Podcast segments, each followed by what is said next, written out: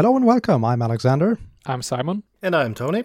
We are very much knee deep in tech, and this is episode 82, recorded on the 16th of September 2019. I was just about to say November, and well, we're not quite there yet, even though it kind of feels like it.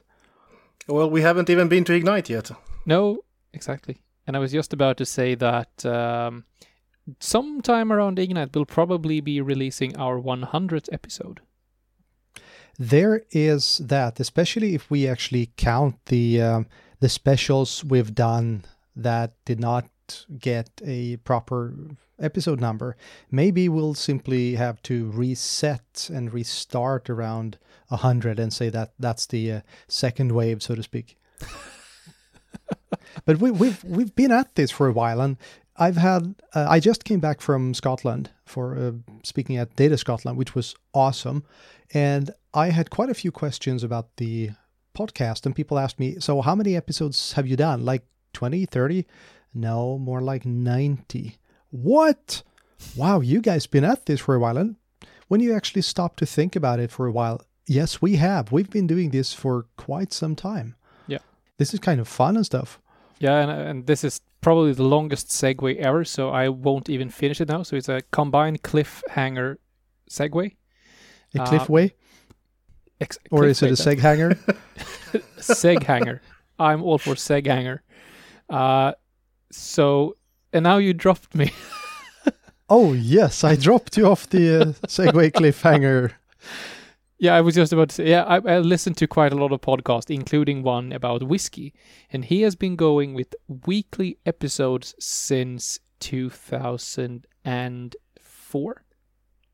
Okay. So he, he just passed a thousand episodes, one hour long. Wow, that's a serious milestone. Yeah. So, uh, but he and he's great. So, uh, if anyone likes whiskey that listens to this podcast, check out WhiskyCast. There we go. Yep. And uh, well, I'll take it from here. And um, I'm thinking that whiskey might be something you would want handy when it comes to the case of the looming cube. I, I can hear your silence, guys. So here's the deal. Uh, analysis services, which is um, the the main offering for analysis and and uh, multidimensional and and BI stuff from um, Microsoft with with SQL Server, used to have just one way of doing things. That's the um, OLAP or the multidimensional cube engine, and uh, after that we saw what's known as the tabular version and the tabular is is the future basically but there are so many companies that still have a lot of real estate in the multidimensional and they are racking up a uh, serious debt as you cannot in any simple way convert an OLAP model to a tabular model.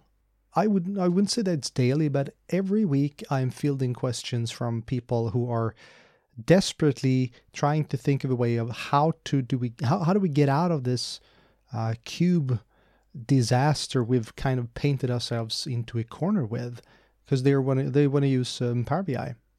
So it's going to be interesting to see where people are going with this, especially when they are um, doing more and more in in Power BI, which does not like multidimensional.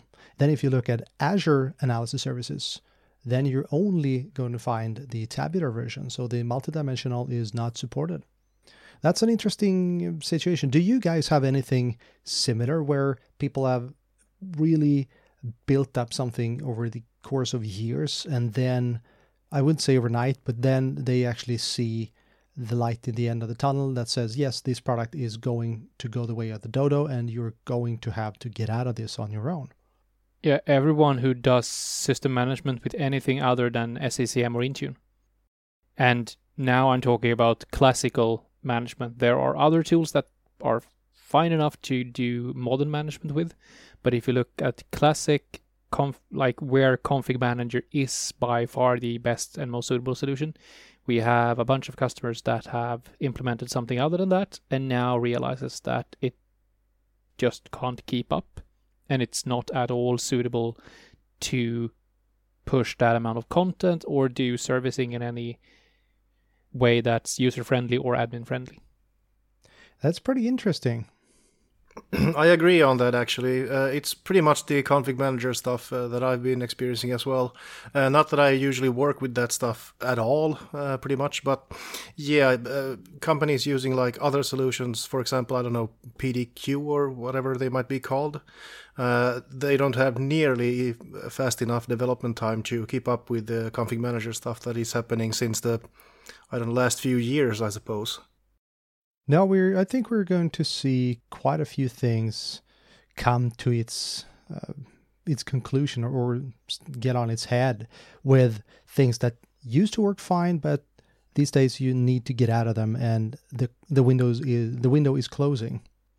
So on that, because one other thing I thought about, and this is a very interesting discussion, and I would love to hear from our listeners that are in the end user computing space, so Citrix, VMware, whatever because one of the things I see when it comes to similar challenges that we are discussing now is desktop and apl- application virtualization on prem.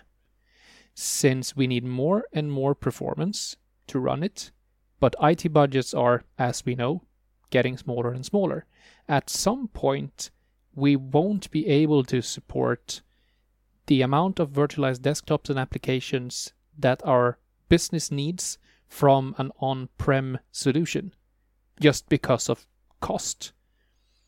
It's not the exact same thing, but I can definitely see that happening, and that will push a lot of organizations towards the cloud, whether they like it or not, just because they can't afford to build anything on prem. Is that completely lunatic to think in that direction? Will IT departments just find money somewhere else, or do you see that? And I think that could be um, as applicable to server management and databases as well. I would think I'd have to agree because everything is is it it's a slope, and that slope is firmly pointing towards the cloud. I don't think anyone in in a few years is going to be able to not be in the cloud. Then again, it's always it's always hybrid, right? You're not going to be able to move everything. Then again, no. probably you're going to be able to move the things that you can not in any economical way keep on prem. Right? And there was an interesting uh, thing that just came out. That's the September uh, Power BI desktop update and also the um, the service and the mobile updates. I'm just going to go through a, a, few quick things. One is the custom format strings. This is a kind of a godsend for us who do not have a uh, an American date format, for instance. Previously, when I tried to import a field that included a um, a custom date format, I had to do some serious Power Query magic, so to speak, on it to actually get that uh, field recognized as a date. Now I can specify that this is a date on this format, and boom, Power Query will accept it as whatever date I, I put in. It's a small, small thing, but it is a huge improvement when it comes to usability. So that's that's a, that's kind of a cool thing. And another cool thing, when I did what was it the Ignite tour in um, in Stockholm, I talked about the Trillion Row demo, and one of the cornerstones of that demo is the incremental refresh um, part. And that incremental refresh just means that instead of having to copy all your data up to the cloud whenever I, I refresh a data source, I will just copy the changed rows, right? Now, this is a premium only feature, but one of the guys from the Power BI CAT team, Kasper de Jonge, he said in a in a keynote at the Power Platform World Tour in Copenhagen that incremental refresh will come to Pro. There is no timeline defined yet, but it will come to Pro, and this is a game changer. It, it's going to open up so many avenues for using Power BI in, in ways that you cannot use Power BI Pro today. So, really sorry about being a pain now and being quite skeptical to this, this can only be a licensing change, right? Because there's no other technical differences between Pro and Premium. Yes and no. I actually had a discussion with uh, one of the PMs about this, and there is a valid technical reason why this is not just a licensing thing. And it comes down to the fact that the premium is a dedicated capacity. You get f- for the least eight cores, and you can kind of do what, what you want with these eight cores, right? So, yep. so yes, th- there are more moving parts than is obvious. So, not quite that easy. No, because if it, to me, it would seem like an licensing thing alone. And to say that we have no timeline is basically saying we don't want to give away features, which which is valid, of course. But uh, then say that yeah, we need to convince someone that sits on a bunch of money and they want that pile of money to grow that this should be included because it will increase revenue long term. Yeah, and that's one of the the main uh, discussions whenever we talk about premium because premium is so extremely expensive. But yeah, no, uh, there there are there are more than meets the eye in this case. And what's also fun is that the mobile version of Power BI was just updated, and this time they've uh, added support for the Azure AD application proxy. Hooray! Finally, somewhere yes. where we can meet you and me. and this means that I can have my on-prem uh, Power BI reporting server and still get access to that using my mobile phone without having to create some creative solutions, I should say. Yeah. Okay. but just to summarize real quick, so uh, the date input thing that's across the platform, right? Mm-hmm. Okay, and then the Delta update refresh to your data is the Pro feature. Well, uh, Pro and and free kind of technically you're not going to be able to use it in in in uh, free but it's it's the same engine underneath but it's it's going to come to pro yes okay thanks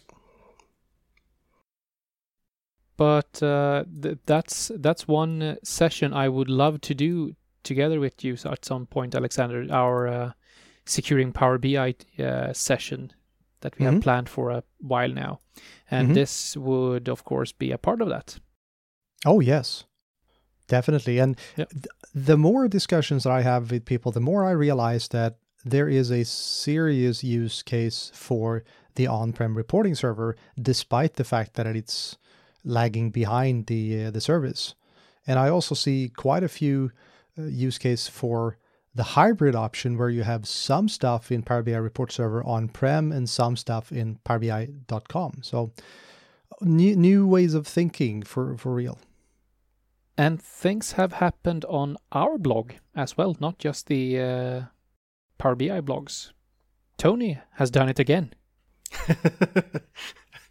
yeah, well, I have just. This is something uh, that's been on my mind for quite a while actually, uh, and there is actually no specific reason that um, I just decided to do a little write up on it last week. So no, there hasn't been a fire anywhere. Uh, nothing has been melted down or anything like that.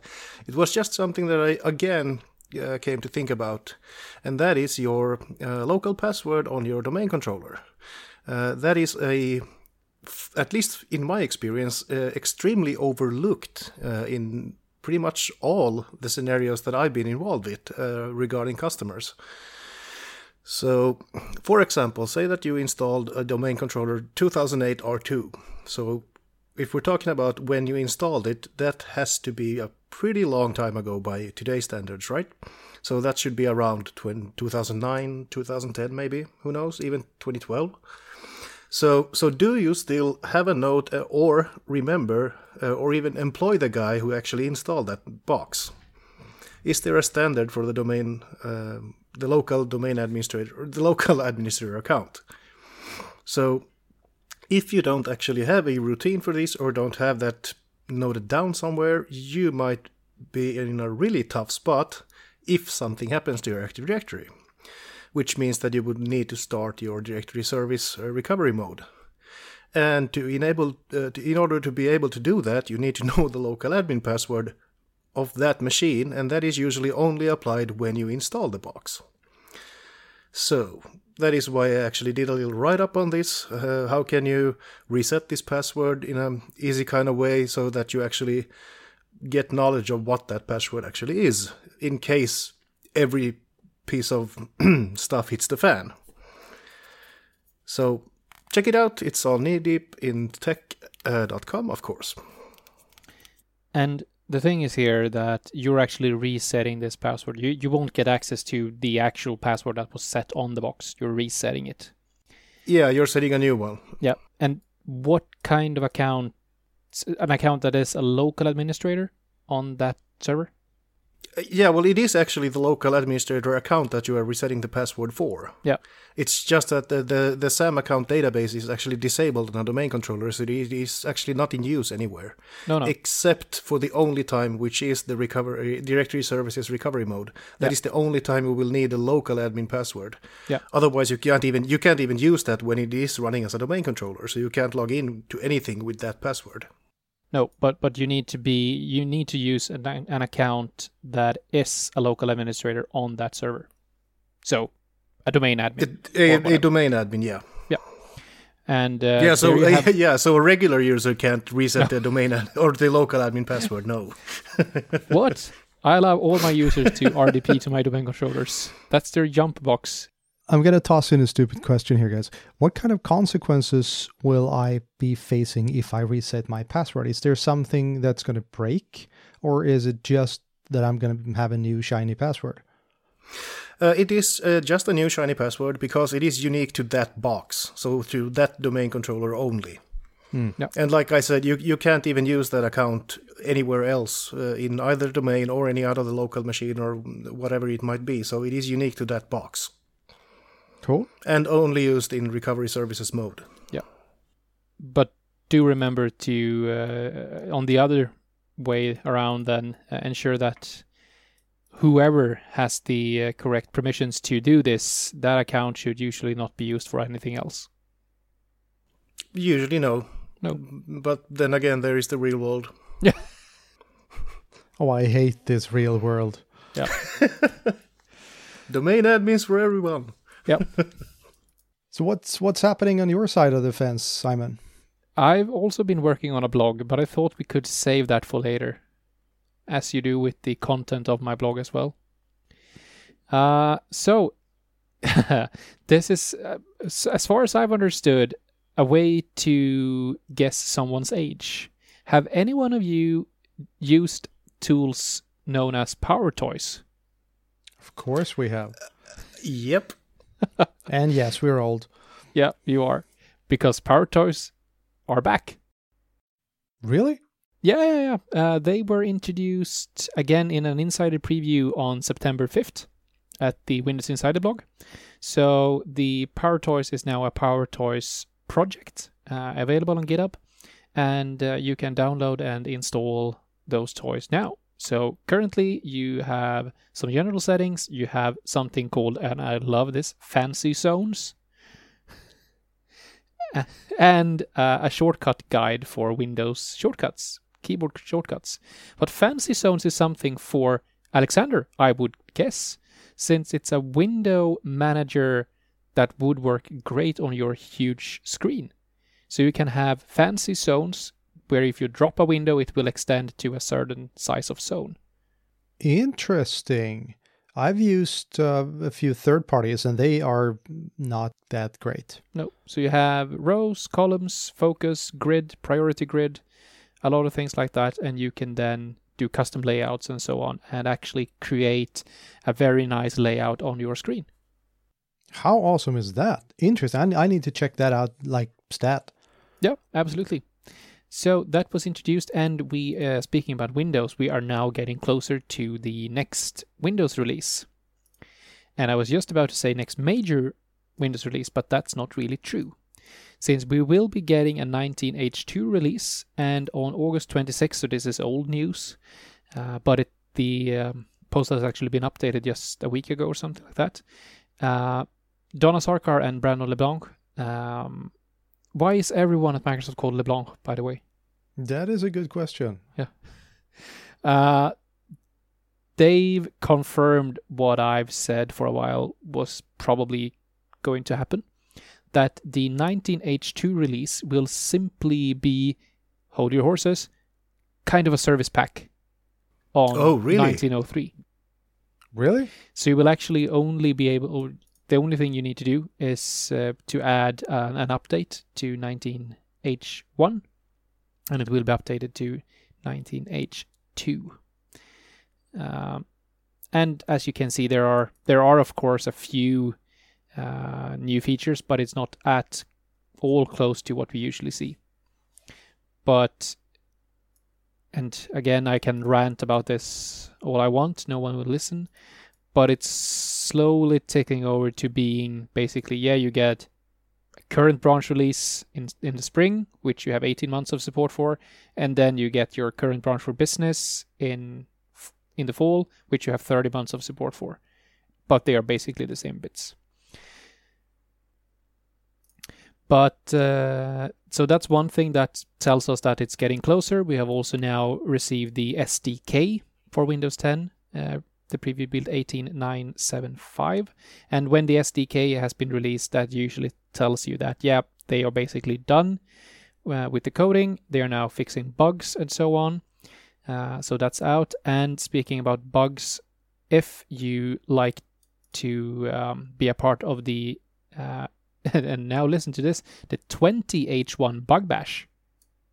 So next release of windows in next spring. That bug bash is coming on September 25th to until October 2nd. Um, that's usually great fun to find some bugs and kill them. Yeah, but how, how would you go about doing this? Uh, you get in the Win- Windows Insider app, you get uh, quests that you do, and if you find any bugs when you do those quests, you report them into the Windows Insider team. And they will also be able to um, focus some of the insider groups on specific tasks, specific quests, which they need more uh, feedback on or more tests on. So we're talking crowd-funded unit Yep. testing. Yep, exactly. Cool. Sure. No. Why, why, why not? I'm expecting the next release of Windows to be out fairly soon, probably before Ignite. And we'll probably hear a lot about how they are doing that servicing and so on during Ignite and if that's the route they are taking forward. Yeah, well, there was actually a hotfix as late as last week that included a servicing update, so that Yeah. might have something to do with this as well. And we also, this will make Toni happy, we also have a new Windows Server inside a preview build, which will probably be um, the next version of Windows Server semi annual channel. So we're not talking about a 2021 release. Uh, this is the 19H2 for Windows Server. And of course, Admin Center language packs and so on. Yeah, well, we already have the uh, admin center at 1908, so I suppose the Windows release should follow shortly after. Yep. But the build numbers will still be the year and month, right? So it's not called 19H2. It depends on who you ask. so it, it will be 19. So they are talking about build numbers. They have the uh, year HX format, and they also have the uh, year and month, which are all used. Yeah, So- because I've also heard about like different people talking different terminology, which sometimes makes it a little bit confusing, actually. Yeah. Absolutely. It it becomes really confusing and difficult to keep track of whenever your development is as fast as it is, and especially if you're doing leapfrogging uh, betas and parallel uh, execution style uh, development as well. Yeah, absolutely. Then again, how long do you guys think we're going to have uh, versioning that matters? I mean, look at whatever happens in, in Azure SQL Server. You know that every month there are changes, and it doesn't matter what the version number is. It's it it increases. Period. Yeah, well, I don't think you can actually compare Azure to anything you install somewhere else. Uh, because in Azure, the updates can be very transparent as opposed to a client machine or anything you have on premises, for example. Uh, so I, I, think some sort of versioning still matters. Uh, depending on the situation, situation, not not as much as, of course, in Azure because that's just continuous all the time. So version numbering there is absolutely pointless. But uh, running, for example, your server on premises somewhere, or you know, running your Windows 10 uh, installation on your laptop. So maybe the laptop case doesn't really matter for like an end user somewhere. Uh, that's not really important. Someone asks you what OS do you have? Well, I have Windows 10. They're not going to go in the nitty gritty and ask, oh, well, exactly which version are you actually running? It doesn't. They don't care. Uh, it's not important. But running a server on premises somewhere, that actually might uh, need to be more specific on which build it is actually running, uh, depending on what you're using it for, what the features it is, uh, what it supports, etc., etc. So some sort of versioning is uh, still needed uh, in many cases, I'd say at least. Yeah, and since we have an actual end of support date per release yeah, Windows yeah, well, server, of course. it's obvious that you need a, a versioning. And since the Windows client case is even more complicated, since you have different support dates depending on which uh, version of Windows you use. It's not it's not just about the version number; it's about what uh, edition you use as well. And as long as we are stuck in the slowness of upgrades as we are in today, we will require that. In a way, if we move back, we have actually moved back in time with the current way of looking at Windows releases. Because if you think about how it were when Windows 10 were released, when you had support for the two latest versions, no matter what the name of them were, that was more towards where Azure is going than where we are today with Windows. Reasonable. Yeah, we'll see where we end up in the end. Um, speaking of ending up, um, I'm going to um, to Copenhagen next week. No, I'm going to Copenhagen this week. I am it's, confused. It's, it's it's it's good that I'll be there, ensuring that you get there. Yeah, can can you please come with me to Finland next week as well? Because I think uh, I'm going to be confused there as well. I, I think someone would mind if I did that. Other than that, I would be happy to go to Finland. Yeah. Uh, but we'll meet up in in Denmark. Yeah, it's going to be fun. I mean, this is the uh, the annual IT Expo, and that's uh, an, an Atea uh, focused event and it's going to be good fun to um, speak at this. You have already done one of yep. those, right? I was in Aarhus uh, last week, and that was a great event. Uh, over a thousand attendees. Wow! Uh, we're get, they are looking into the same number in Copenhagen. Uh, Fifty partners on site, and uh, great in every aspect of it. I was very pleased with the entire event. Uh, so that was super fun. Looking forward to Copenhagen. And that will actually be my second stop for this week because I'm going to Stockholm tomorrow. And Wednesday, I'll be speaking at the Citrix user group on um, the uh, opportunities with Windows Virtual Desktop and Citrix. Now that sounds very interesting. Yeah, so I'll be going on a small road trip starting in Stockholm Tuesday, Wednesday, Copenhagen on Thursday, and Malmo on Friday.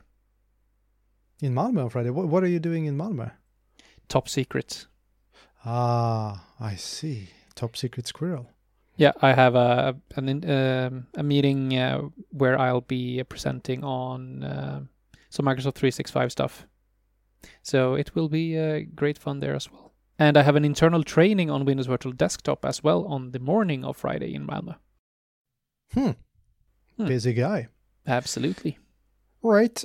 And next week I'm going over to Finland for a couple of days of um, basically no holds barred technical deep dive on BI, Power BI, storage, data lake, all that kind of stuff with the my my Finnish colleagues. It's going oh. to be great, great fun. Yeah, and we will be recording a podcast next week as well. Yep, we are. So we're running out of time, as is most often the case. We talk too much, I think. Funny that.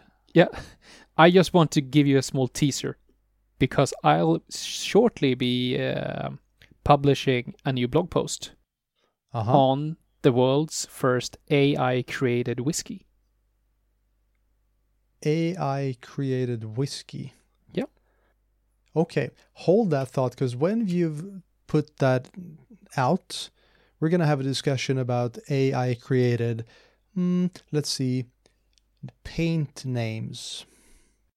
this is going to be an interesting discussion, I think. And on this very artificially not very intelligent at all segue bombshell thingy. So it's, it's it's definitely time to end this week's show. Thank you very much for listening and see you next week. Bye. Bye. Bye.